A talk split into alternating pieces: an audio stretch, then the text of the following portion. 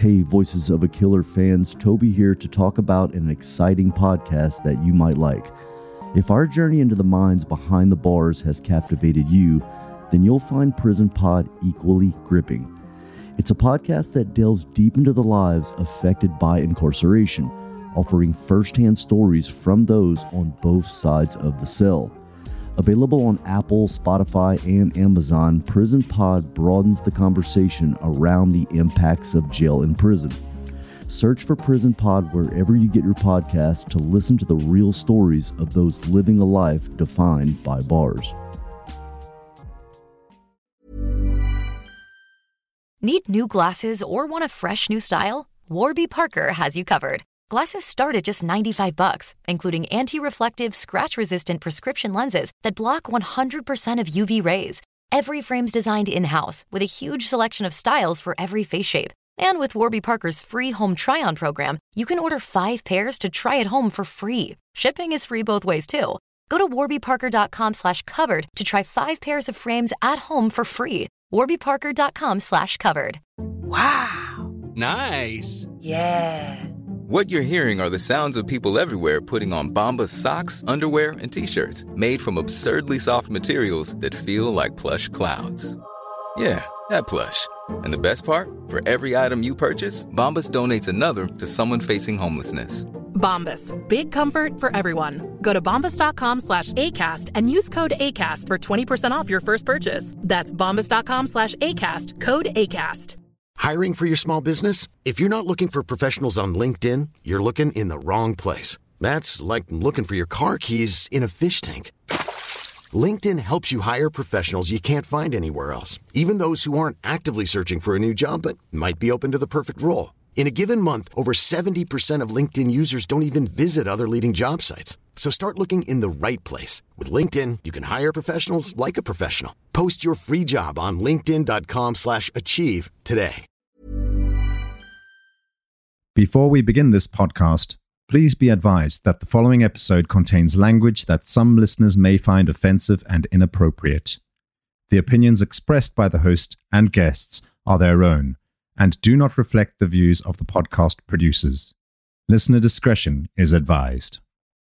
This show is sponsored by BetterHelp. Visit betterhelp.com slash VOK today to get 10% off your first month. That's betterhelp, H-E-L-P dot com slash V-O-K. Or if you'd like, click the link below in the show notes. He's been involved in gang activity probably most of his life. He's that G Thug mentality, but she was afraid. Albert started a physical altercation. They probably fought over that knife. This is my first time telling anybody my story. So nobody has ever heard my side of the story. Where you're at now is where you're going to spend the rest of your life. Obviously, that has to go through your mind like, is this it? What do you think is fair for you, Gabby? I just wanted to be loved. I think a lot of people took advantage of that.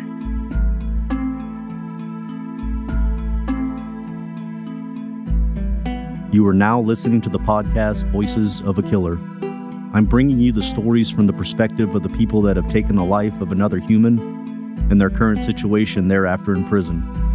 You will see that although these are the folks that we have been programmed to hate, they all have something in common. They are all humans like us that admit that they made a mistake. Will you forgive them or will you condemn them? They are currently serving time for their murders, and they give us an inside glimpse of what took place when they killed and their feelings on the matter now. Here are the voices of those who have killed.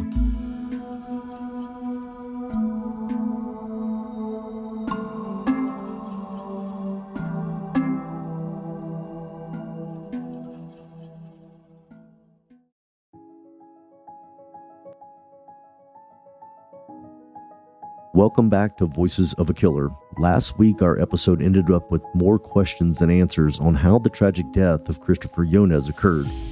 Gabby Shields, the subject of these two episodes, was involved in somewhat of a love triangle, it turns out, with both Younes and one of her co defendants, Albert Romero. Well, at least this was the story told to us by Tim Murray, the other co defendant. On this episode, we will delve further into the case with an exclusive interview with one of the detectives on the case, Mike Wells. Mike gives us a clear insight from a law enforcement point of view as to just how things played out, and it's his voice that you'll hear first on this episode of Voices of a Killer. Okay, so Mike, what exactly do you think happened at the time that Gabriella, Albert, Timothy Murray pulled up with the victim, Mr. Younes? Who do you think shot Mr. Younes, and what exactly do you think went down? So, based on the evidence I've seen, my opinion after hearing what Gabby said, the short version is I think I think Gabby pulled up in the car. Albert was aware that Christopher had a knife. Gabby said that Albert jerked him out of the car. I think Albert probably either tried to cover the knife or went for the knife as he did that. And I think the struggle ensued between Albert and Christopher. I think ultimately that's where the knife wounds came into play. Christopher had a significant knife wound on the crown of his skull. I think Albert, when he pulled him out of that car, probably got that knife. They struggled over it and he struck him over the head with it. He suffered some other wounds as well from it. I think while they were engaged in that, that Timothy probably exited the truck, came around the front of it, and was the one who actually fired the weapon. We've heard that story from others. You know, Gabby stated that she actually didn't see who had the gun. When the gunshots fired, she just kind of put her head down and was afraid. But she stated later that as she was trying to drive away, she heard that last gunshot, and her first thought was Tim shot Albert. That tells me that she was under the impression Tim had that firearm. So, consistent with the other information we had received, is that Tim's probably the one who pulled the trigger.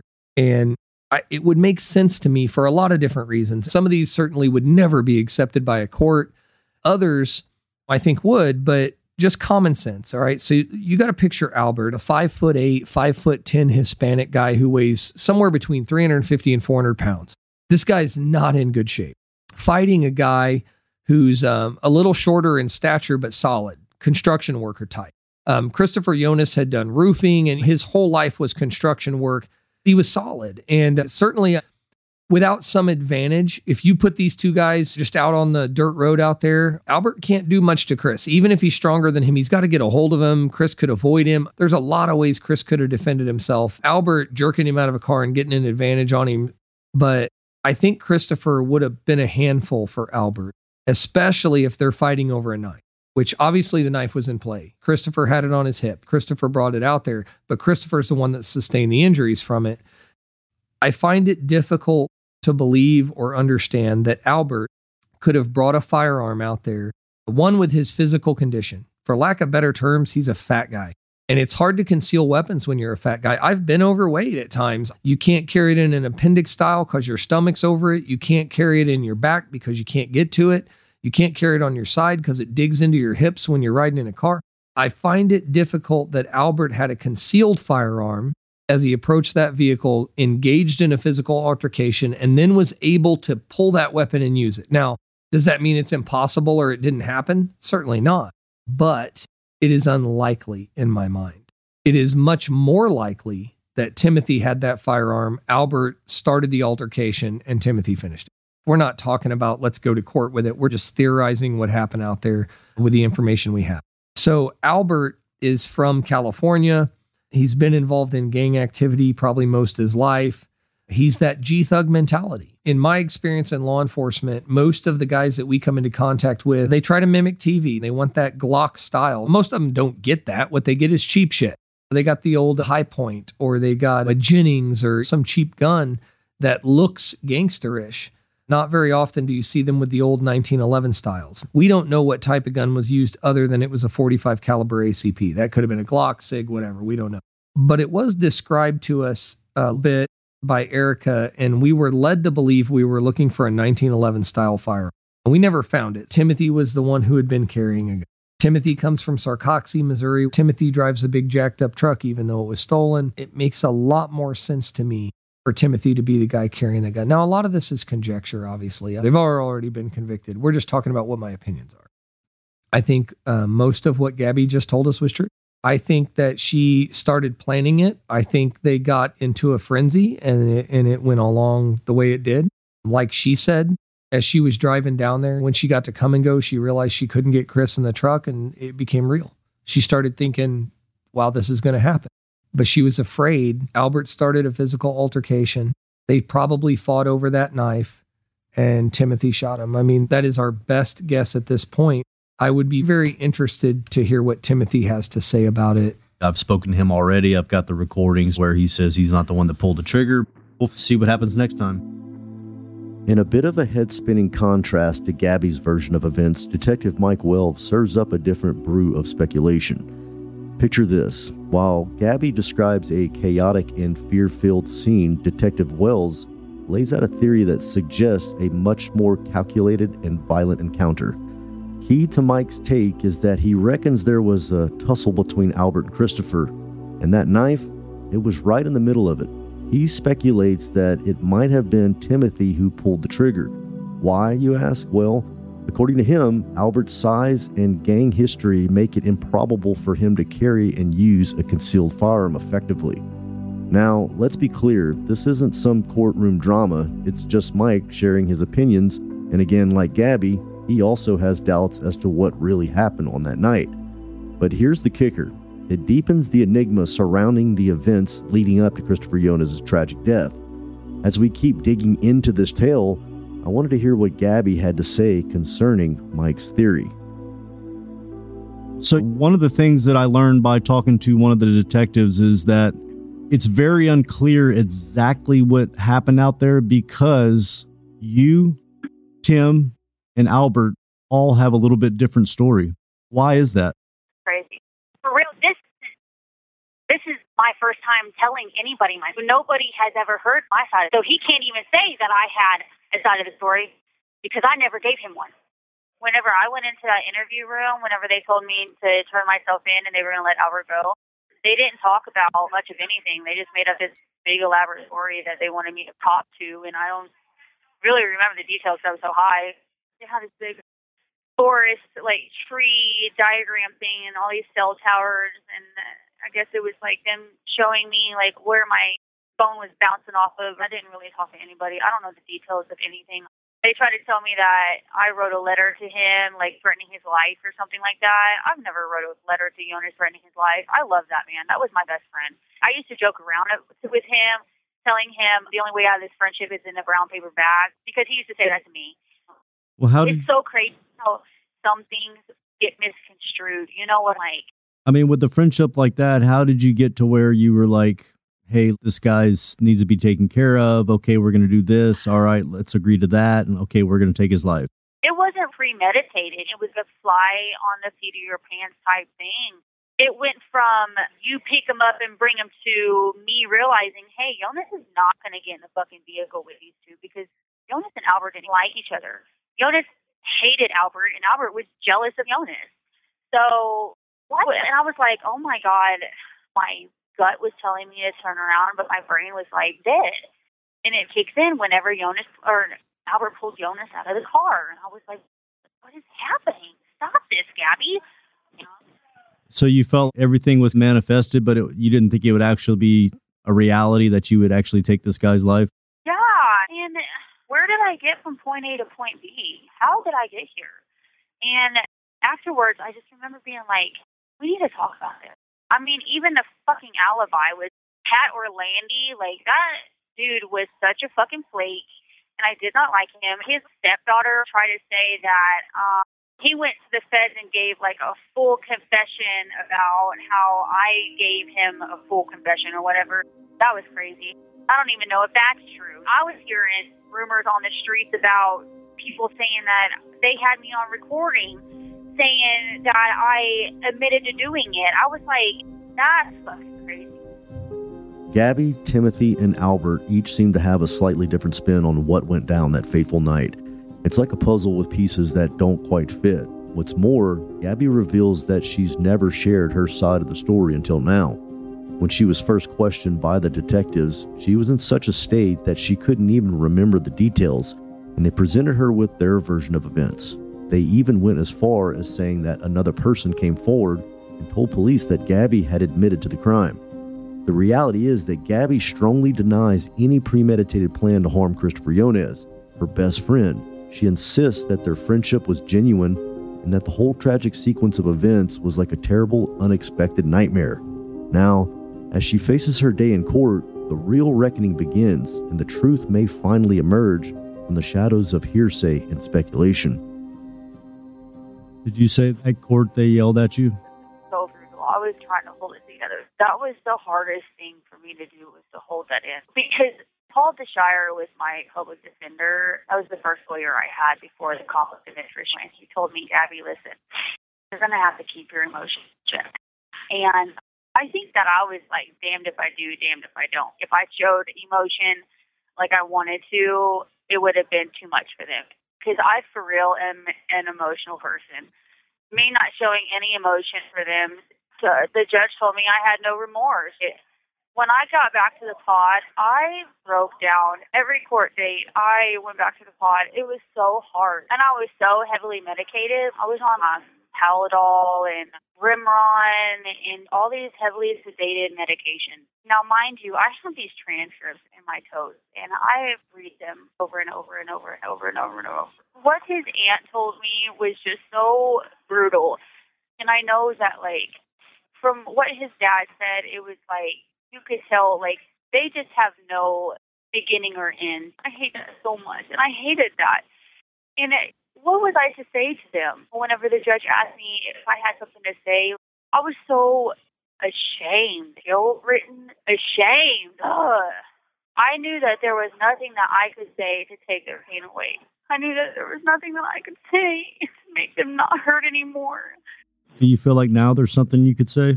No, the only thing that I could do is just tell them everything that happened, my truth, and hope that maybe it helps them. I pray every single day that I'm not reopening this wound and throwing salt on it. I don't want to. I don't want to hurt them any worse than what I already have. I just want them to know how sorry I am. Do you think they would forgive you? I don't even feel like I deserve it. When Gabby faced the victim's family in court, it was nothing short of brutal. They yelled at her, and it took immense strength to hold back her emotions.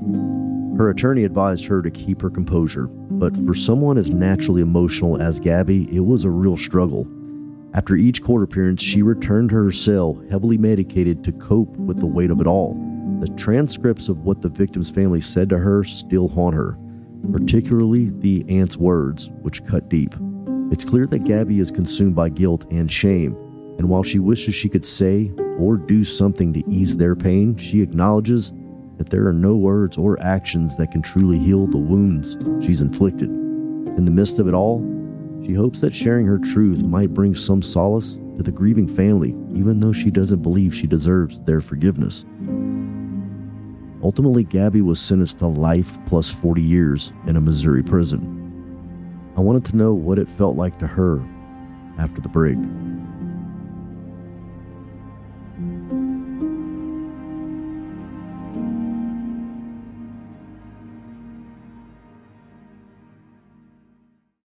This show is sponsored by BetterHelp. Hey everyone, Toby here. Today I want to talk about the relationships that shape our lives. You know, there's this idea that for a relationship to be right, it must be easy. But in reality, the most rewarding relationships are often those we put an effort into nurturing and growing. Whether it's with family, friends, or colleagues, every relationship faces its challenges. It's how we work on ourselves and our interactions with others that truly define the strengths and depths of our connections. Therapy can be a vital tool in navigating these complexities helping us improve not just our relationships, but also ourselves. In my journey, understanding my own actions and their impact on those around me has been crucial. While I haven't personally used BetterHelp, I've repeatedly seen the transformative power of therapy in helping individuals develop positive coping mechanisms and set healthy boundaries. It's not just about overcoming big challenges, therapy is about empowerment, learning to be the best version of yourself and improving how you relate to others. It's a proactive step towards personal growth and healthier relationships. If you're considering therapy, I highly recommend checking out BetterHelp. This service is entirely online, which makes it incredibly convenient and adaptable to your schedule. It starts with a simple questionnaire to match you with a licensed therapist. And the great thing is, you can switch therapists at any time without extra charges. It's all about finding the right fit for you and your unique needs. So, whether you're on a journey to find a soulmate or simply aiming to become your own, BetterHelp can be a part of that journey. Visit betterhelp.com slash VOK today to get 10% off your first month. That's betterhelp, H-E-L-P dot com slash VOK, or if you'd like, click the link below in the show notes. Join me in exploring the path to self-improvement and stronger, healthier relationships. Do you think it was a difficult decision for the judge? No, I don't think it was. Why is that? I just really don't think it was for him. I think he pretty much had his mind made up before we even got to the sentencing. What was your reaction whenever he said the words life in prison plus 40 years? I mean, I looked at my lawyer and he told me to fill out a Form 40, start my appeal process. And I could hear my mother in the background. Just, it was gut wrenching. And I just wanted to go back to pod so that I could finally let out my emotions. I could finally cry. I could finally just let it go. And I don't see it that way. Even then, even now, I don't see it that way. I will never give up hope. I will never stop fighting. Maybe it's denial. Maybe it's God. Maybe it's nothing. I know that I'm going to do my time that I'm supposed to do. And I feel like I will be walking out those gates. You feel like you're not going to die in prison? No, I'm not. I refuse to think like that. Why do you feel like you're going to get out? You got life plus 40. Because laws change. Things change all the time. I was very harshly sentenced for the lack of what I did. Maybe a life sentence, yeah. But plus 40? No, that's too much. So, Gabby, I'm saying this on the recording for the world to hear. I also think the sentence is harsh. And someone posed the question to me, well, what if it was your child? Most people's reaction is, well, I would want to kill her if you took my child's life, especially under the circumstances of believing somebody was an informant when they actually weren't. To say how I feel when I when that question is posed, what if it was someone that you loved? You did not pull the trigger, someone else did, and you got life plus 40, but the majority of the responsibility lies on you because you thought Mr. Younes was an informant. You went to Albert and told him about the issue. And life plus 40 is usually when somebody does something really bad firsthand, meaning they pulled the trigger. So I'm very torn between coming up with my own answer. That's what makes me feel the decision the judge made was not super accurate, but I feel like I should have went to trial. Everything was there. There was no question about anything. I should have definitely went to trial. I'm in here is part of your sentence the drugs or is the life plus 40 all the murder? It's all murder. What's the difference between life plus 40 versus life without? What's the difference? In the state of Missouri, what is life? Is that 25 years? 25 years. Give, given the facts of the case. One size fits all seemed like a good idea for clothes. Nice dress. Uh, it's a it's a t-shirt. Until you tried it on. Same goes for your health care. That's why United Healthcare offers a variety of flexible, budget friendly coverage for medical, vision, dental, and more. So, whether you're between jobs, coming off a parent's plan, or even missed open enrollment, you can find the plan that fits you best. Find out more about United Healthcare coverage at uh1.com. That's uh1.com. Hey, I'm Ryan Reynolds. Recently, I asked Mint Mobile's legal team if big wireless companies are allowed to raise prices due to inflation. They said yes. And then when I asked if raising prices technically violates those onerous two year contracts, they said, What the f are you talking about, you insane Hollywood ass? So to recap, we're cutting the price of Mint Unlimited from $30 a month to just $15 a month. Give it a try at mintmobile.com slash switch. $45 up front for three months plus taxes and fees. Promo for new customers for limited time. Unlimited more than 40 gigabytes per month. Slows. Full terms at mintmobile.com. What should your sentence be? I, I ask myself, what is, what, what do I feel would be fair? You know what I mean? And I just, I don't, I don't know. Somebody made a point to me what if that was your kid? What if that was somebody you loved and close to you? And then make that decision on what they what should happen to them. Most people, their answer is, "I'd like to kill them, give them the death penalty. They took something that that I love. I'll never get that back." Do you think that people should think that way by putting somebody else in those shoes and, and to, to give that answer that we're trying to give? if a person is not willing to, and not willing to feel remorse for what they did, then yeah, they deserve to sit in prison and continue on it, doing whatever it is that they're doing in prison. In prison, it would take a long time, but I think that I could see myself coming to that realization. So you were sentenced to life plus 40 years. What's too much? I mean, obviously you want out. What do you think is fair for you, Gabby? I don't know. I would like to say five, but there's so many factors in it. I feel like I still deserve time. I still deserve to do time because I fucked up. I fucked up bad. I did that. And I took a lot of things from the family, a lot of things that they will never be able to experience in life. I took that from them. And will they ever want me out of prison? Probably not. What does it feel like knowing that where you're at now is where you're going to spend the rest of your life. Obviously, that has to go through your mind like, is this it? This is my home until I pass away. I mean, that's got to be reality with life plus 40. I mean, I'm going to be honest with you. Maybe it's denial. Maybe it's just not set in.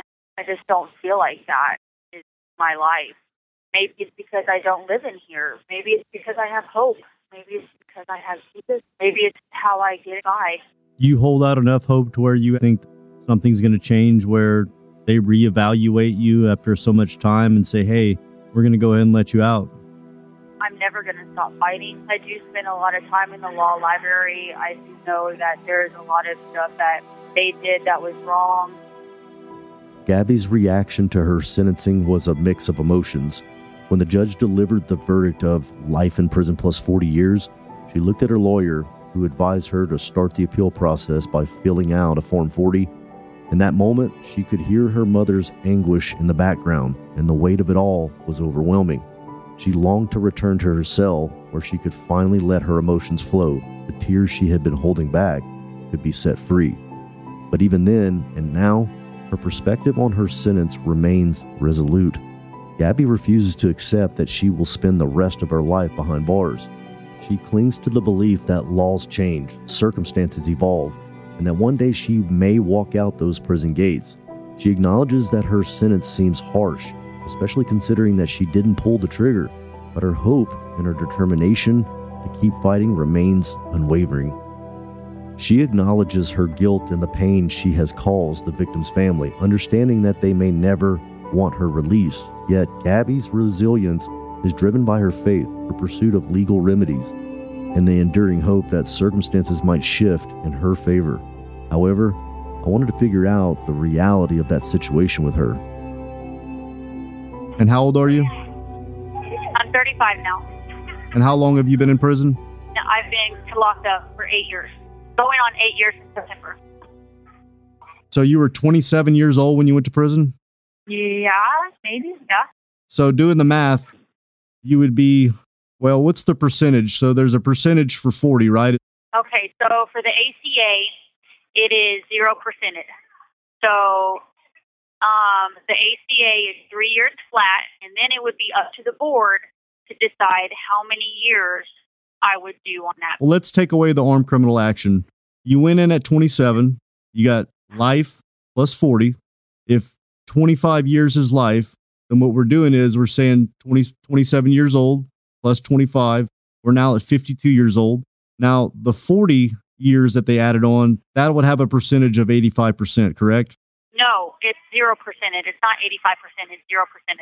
Uh, that's what my face sheet says. So you could do your life sentence, and if they wanted to, they could let you out after that and not apply the 40 at all? I mean, I would do the three flat years. You know what I mean? Well, you said that was 0% as well. No, no, no, no. With the ACA, you have to do three flat years. But three years is nothing compared to what you got going on. So life is 25. We'll add three. So now we're at 28. So you think that after 28 years, that it's possible since the 40 has 0%, the 40 they added on, that you could get out in 28 years? I mean, I don't know because normally with a with a murder charge, they they do a five year setback off the top. What is the best case scenario with your sentence? You got 25 plus 40 in the ACA, which is armed criminal action, gives you three years. You're telling me that the 40 years that they gave you has 0%. So that means that the board can say, well, you've done two years of the 40. We're going to go ahead and let you out. Is, are you telling me that's accurate? Like it takes time off of your sentence. So I also have that going for me. So I was under the impression that you're going to die in prison. And to be honest, some people would be disappointed because I have heard from people that think she should be put to death. How does that make you feel? I'm sure a lot of people feel that way about me, and that's okay because the people that matter to me still love me and are still here for me. Have you ever gotten any hate mail? And really, even if I saw the name on it, I wouldn't have opened it. You know what I mean? All that time you got in there and you got a letter from maybe like Mr. Younes's parents that you would not open that out of respect? I mean, their mail, their mail, I would have opened. Yeah. Okay, well, how do you um, identify hate mail before it's open? There's certain names I wouldn't answer. Like I've gotten random letters. So I'm trying to show the best case scenario mathematically, and 55 years old is what I come up with. Do you think that's accurate for best case scenario? I mean, sure, yeah. How does that make you feel going into prison as basically a young adult, 27 years old, and leaving with almost retirement age? Oh, I'll be free. Well, I'll the be in my freedom is not. the- I'll be in my- what I'm saying is depressing is that you spent your entire adult life almost in an institution where you cannot be free. Freedom is a state of mind. It really is. I could sit here every day, all day, and just be so depressed that I'm locked up and everything, or can't be. Because for real, I'm freer now than what I was. How's that? And I know that that's crazy to say because the things that I went through mentally, and um, I was so lost in my addiction. I lost in a, a fake sense of self worth, and I didn't really respect myself. I didn't respect others. So now I, like, literally am mentally freer than I was out there. Like, I've grown into this beautiful woman inside and out. I'm happy with who I am, confident, sober. I have an amazing relationship with my children, with my family, and I just don't think that I would have those things had I not come here. Now 35 years old, Gabby has spent the last eight years of her life in prison, a significant portion of her adult life behind bars. The complexity of her sentence, including life plus 40 years, have led to questions about her potential release. With the ACA, Armed Criminal Action, having a zero percentage, the possibility of her release hinges on the decision of the parole board and the time she has served. The best case scenario, mathematically, points to a potential release around the age of 55. However, despite the challenging circumstances, Gabby maintains a positive perspective. She believes that freedom is a state of mind, emphasizing her personal growth, sobriety, self worth, and improved relationships while incarcerated. To her, being mentally free and content with her current self is an accomplishment she might not have achieved if not for her time in prison. Now, I wanted to find out more about Gabby's prison experience and the realities of life behind bars. What's something that makes you relax in prison? Is it just sleeping, falling asleep, or is it reading or playing a certain game? Uh, I really am a conversationalist. Like, I think that's why I continue to talk to you because you're so easy to talk to. I just really like intellectual conversations. Like, all my friends are like hell of us. The people I spend my time with all like have so much like wisdom to offer, so much um, guidance to offer. You know what I mean? Like we're all like-minded. I love how they strategize with the cards. It's not just a whatever to them. You know what I mean? I love chess. Ooh, it gets me going. Anything that stimulates my mind is really what relaxes me. Because I'm a person whose mind runs all the time, I have to find a way to steady it. They love to over medicate people here. Whenever I came here, I was heavily medicated, and I kind of learned to take myself off of certain medications and have just kind of only stayed on two medications, and I'm fine on that. I've learned what works for me and what doesn't. I've studied up on my mental health and stuff like that so that I know what to look for, the signs that I'm looking for. I know, like, whenever I start to maybe go into a panic attack, I, I can excuse myself in the situation. You know what I mean? Like, I know what to do and what not to do in a situation so that I can function correctly. I have to keep my mind busy. I love music. I love movies. I just, I've always got my headphones on. I'm always listening to music. I'm just kind of laughing I love that. Laughter is the medicine for the soul. Like, if you laugh all the time, you don't age. You're to love life. You're going to get over so much stuff so much better. Yeah. I just love to laugh. Yeah, laughter is definitely good. Oh, it is. And I crack jokes on everything. I'll crack jokes on myself. Sometimes I'm inappropriate about things, but but it's not like I'm serious. I don't ever tear down anybody. Do you feel like the girls in there like you or dislike you? I feel like they either like me or they don't. When it's not them, not me. I'm not gonna stop being who I am because of how they feel. You either love me or you hate me. Like there's no in between. Do you feel like you see a lot of mental illness around you? Yeah, it's sad. Do you feel like you're mentally ill?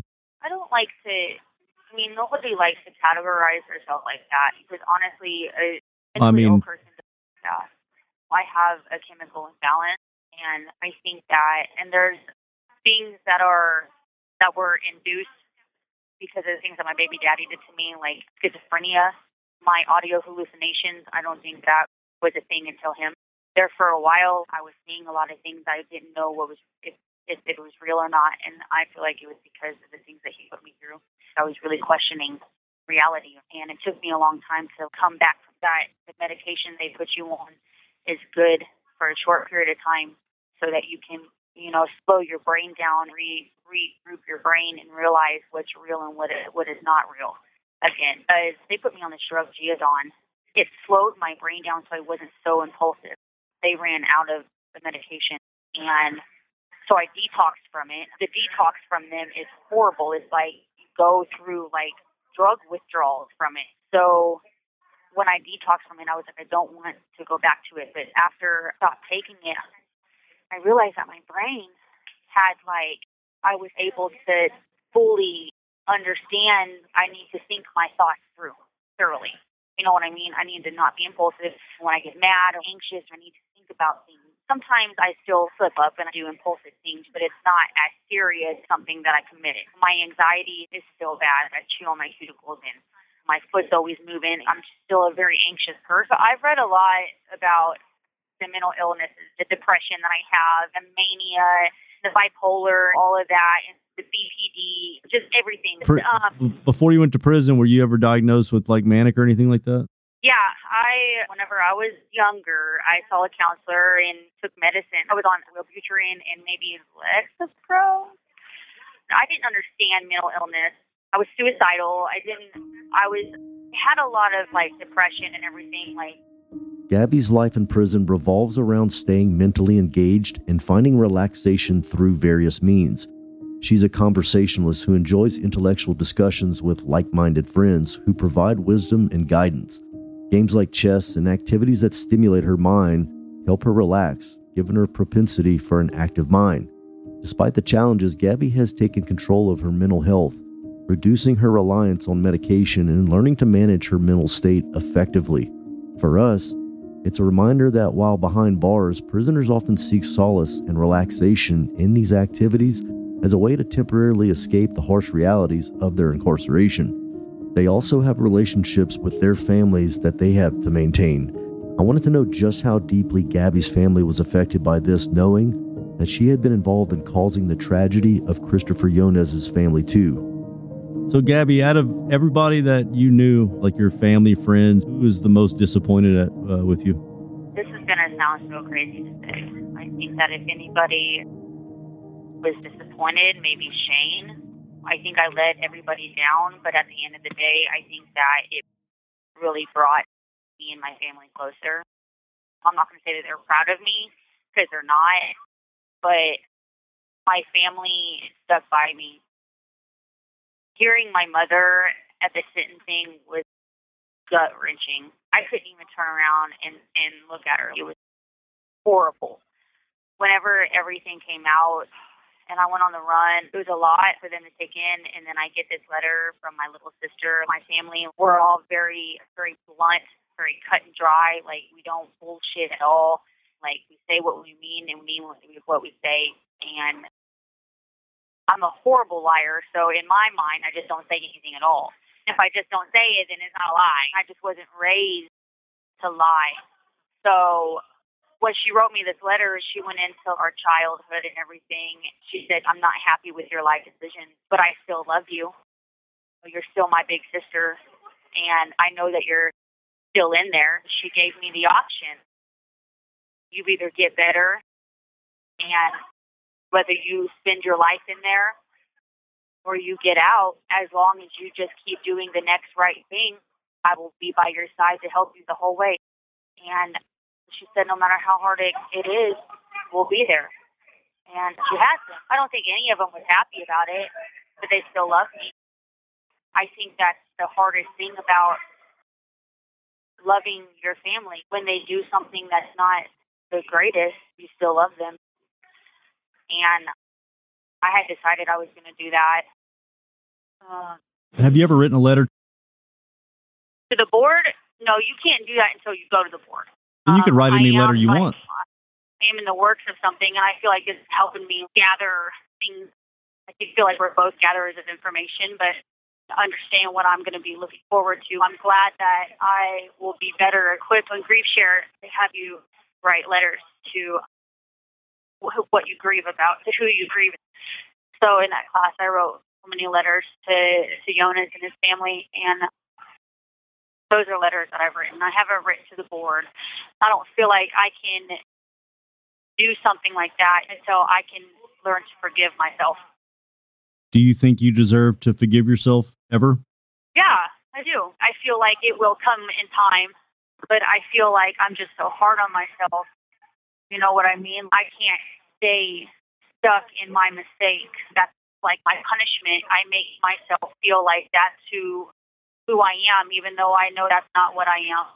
And it's hard moving forward in life. I feel like I don't deserve to move forward in life and be happy and smile and have all these good things happen to me. I feel like I am a, a piece of shit and don't fucking deserve that. But look who I have become. Look how far I've come and how much I've changed. That says something. I could still be living the same life that I was. It's a choice not to.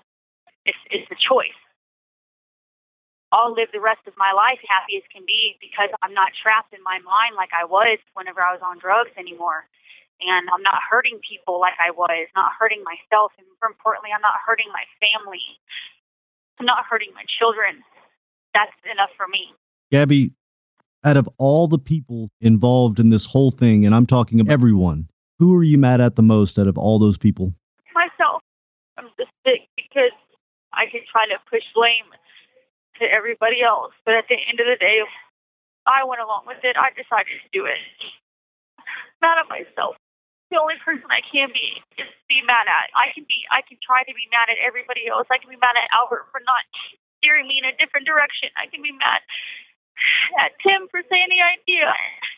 I can be mad at all these other people for feeling the way that they feel. But at the end of the day, I'm really just mad at myself. Gabby's family, they were pretty disappointed with her after everything that had happened. But it's kind of crazy because, in a weird way, it actually brought them closer. They stuck with her through thick and thin. The sentencing was tough, especially hearing her mom's words. It was gut wrenching. Gabby also received a letter from her little sister. Her sister basically said, Hey, I'm not thrilled with your life choices, but you're still my big sister, and I'm here for you. Just do the right thing, and we'll support you every step of the way. In all honesty, it's pretty touching. As for Gabby's aspirations for the parole board, she hasn't written a letter yet, but she's working on it. She feels like she needs to forgive herself first, which isn't easy, but she believes it'll happen with time. She's come a long way and doesn't want to be stuck in her past mistakes, and her family's support means the world to her.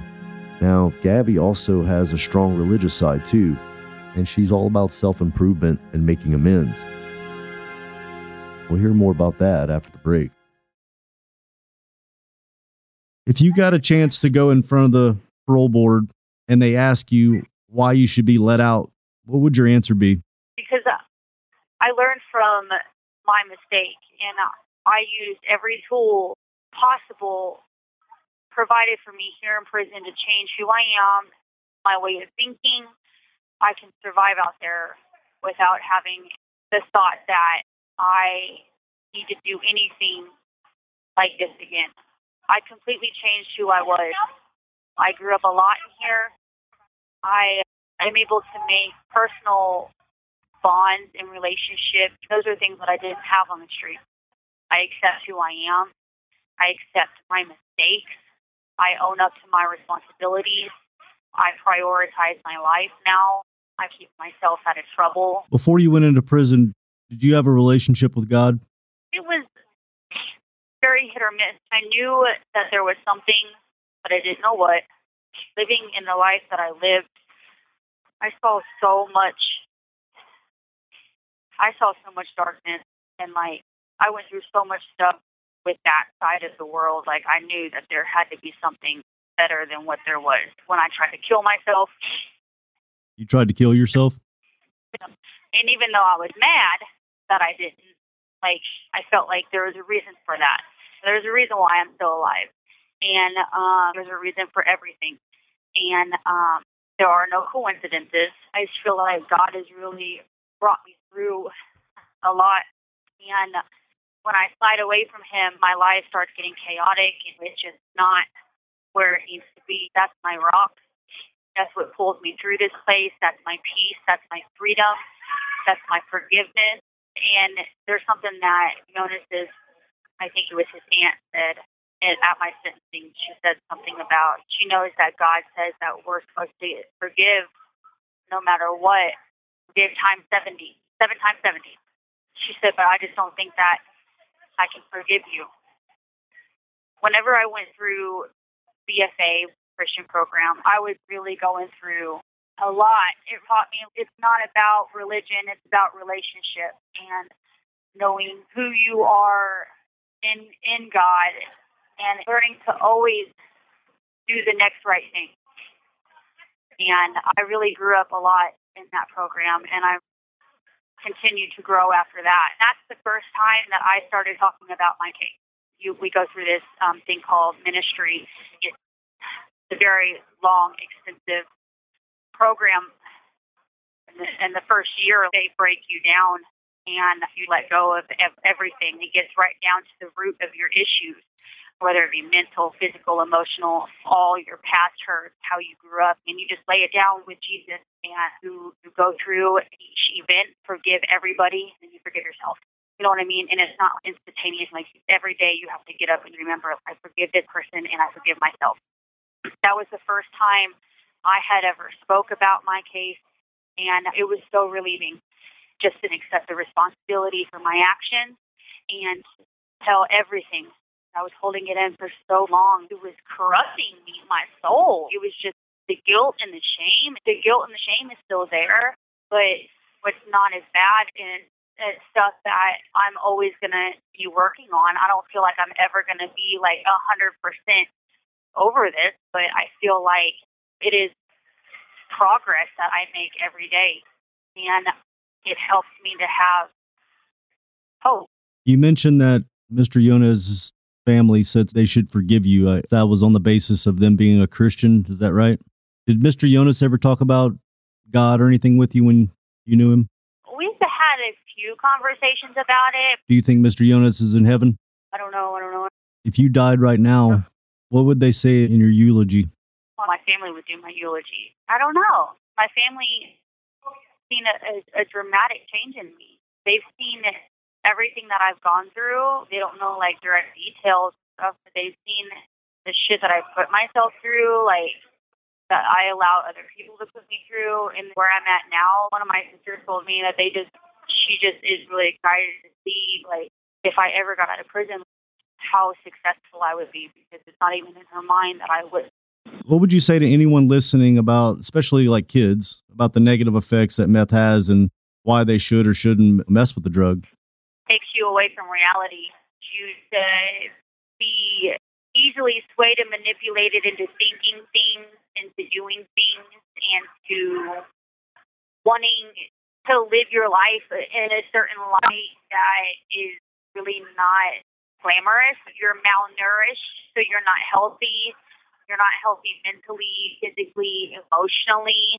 The isolation factor is horrible. Like I, it saddens me whenever I think of some girls in here who their kids are strung out, and it's very sad because it's a very lonely life and you have no friends, you have nothing going for you in your life.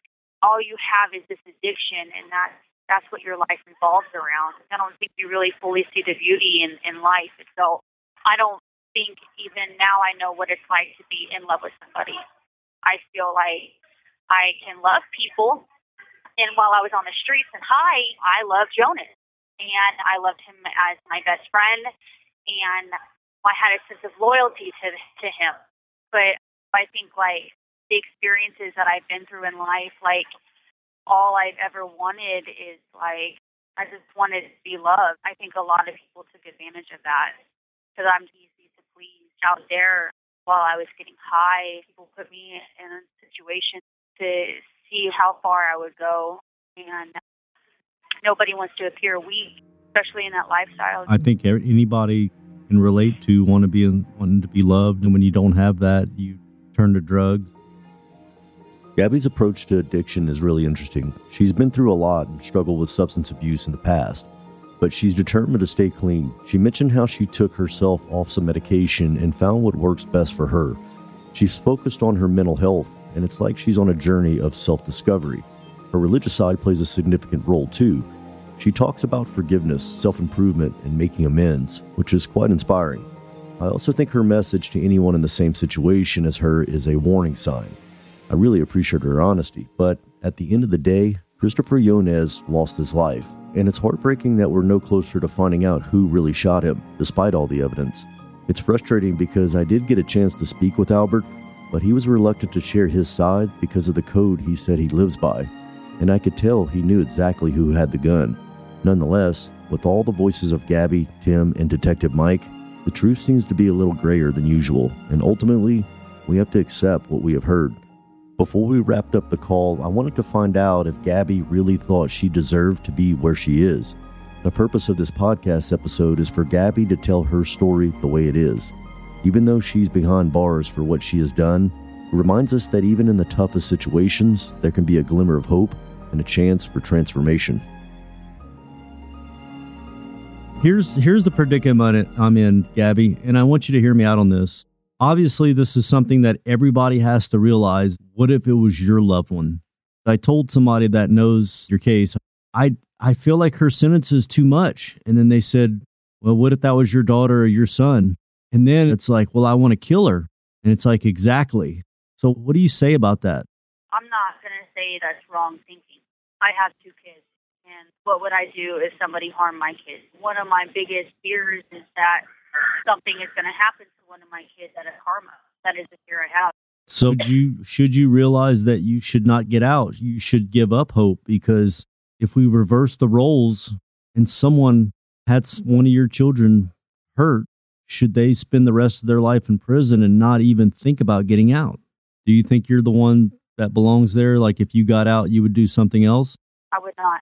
I feel like that's. I would never to this place. I grew up a lot, and the people I interact with here, I I could very well live the same life I lived out there in here too. Um, I have the best relationship with my kids. I live a good life in here, and I'm humble. I take the classes that I need to take, and I reached out for every resource to change my life, and I will continue to do that. Whether or not I get out of here, I'm going to continue to do that because I want to set a good example for my children if I can't live right here, what makes me think that I'm going to be able to tell them to live right out there? And I want to be able to tell my story to people in here and hopefully help them live right out there too. I did what I did because of how I was not only like fucked up off drugs, but I was mentally fucked up too.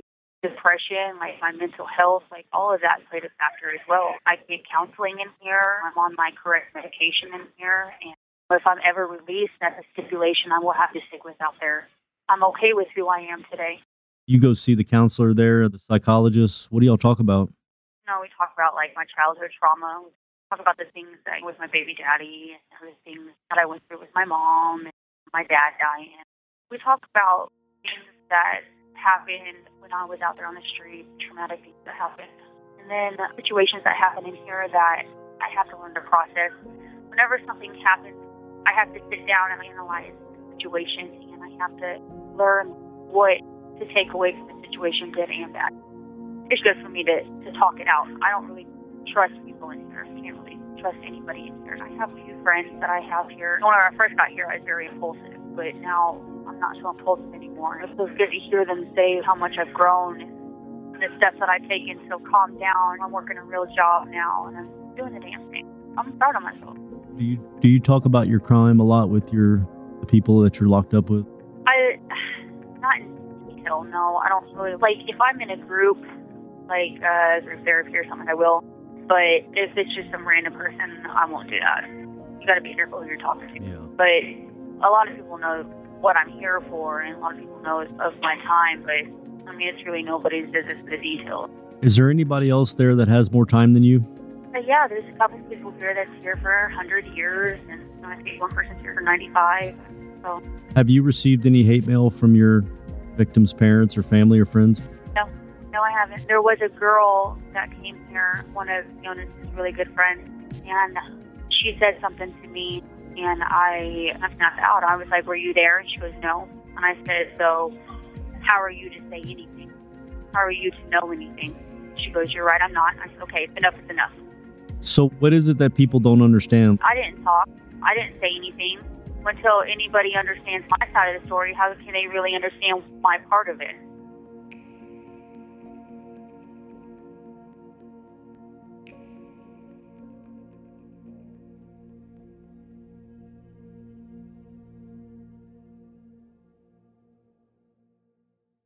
On the next episode of Voices of a Killer, says that you escaped by pulling a light down from the ceiling and crawling through the ceiling. Is that accurate? They leave the door open to the outside, so I just walked out. Justin, do you think that it's possible that you did something that night that caused Miranda's death? Absolutely not. From here on, this story is there's one that you have, and then there's one that the authorities have. They're sad that Miranda passed away, but they don't believe that I had anything to do with it. Whenever they did the autopsy, they put on there originally the cause of death to be undetermined. I don't believe a proper investigation was done. That's a wrap on this episode of Voices of a Killer. I want to thank Gabby for sharing her story with us today. Her ability to be open and honest is what makes this podcast so special. I also want to thank Mike for his contribution. Without it, the story would not have had the depth it does. If you want to listen to these episodes weeks in advance, you can now do so by joining our Patreon at patreon.com slash voices of a killer. There you will get access to raw interviews, unseen news coverage, and unique correspondence with the guests of Voices of a Killer. Head over to patreon.com slash voices of a killer to support the podcast. Your support is what keeps us passionate about bringing these stories to you. A big shout out to Sonic Futures, who handled the production, audio editing, music licensing, and promotion of this podcast. If you want to hear more episodes like this one, make sure to visit our website at voicesofakiller.com. There you can find previous episodes, transcripts, and additional information about the podcast. Lastly, if you enjoyed this episode, please consider leaving us a review on Spotify, Apple Podcasts, or wherever you get your podcasts. Your feedback helps us improve and reach new listeners. Thank you for your support, and we can't wait to share more stories with you in the future. Thank you for tuning in. I'm your host, Toby, and we'll see you next time on Voices of a Killer.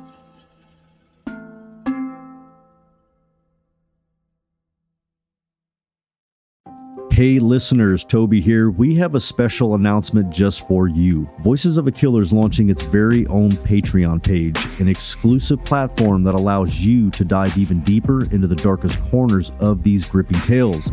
By becoming a patron, you'll gain access to a wealth of exciting bonus content and behind the scenes exclusives that will keep you on the edge of your seat.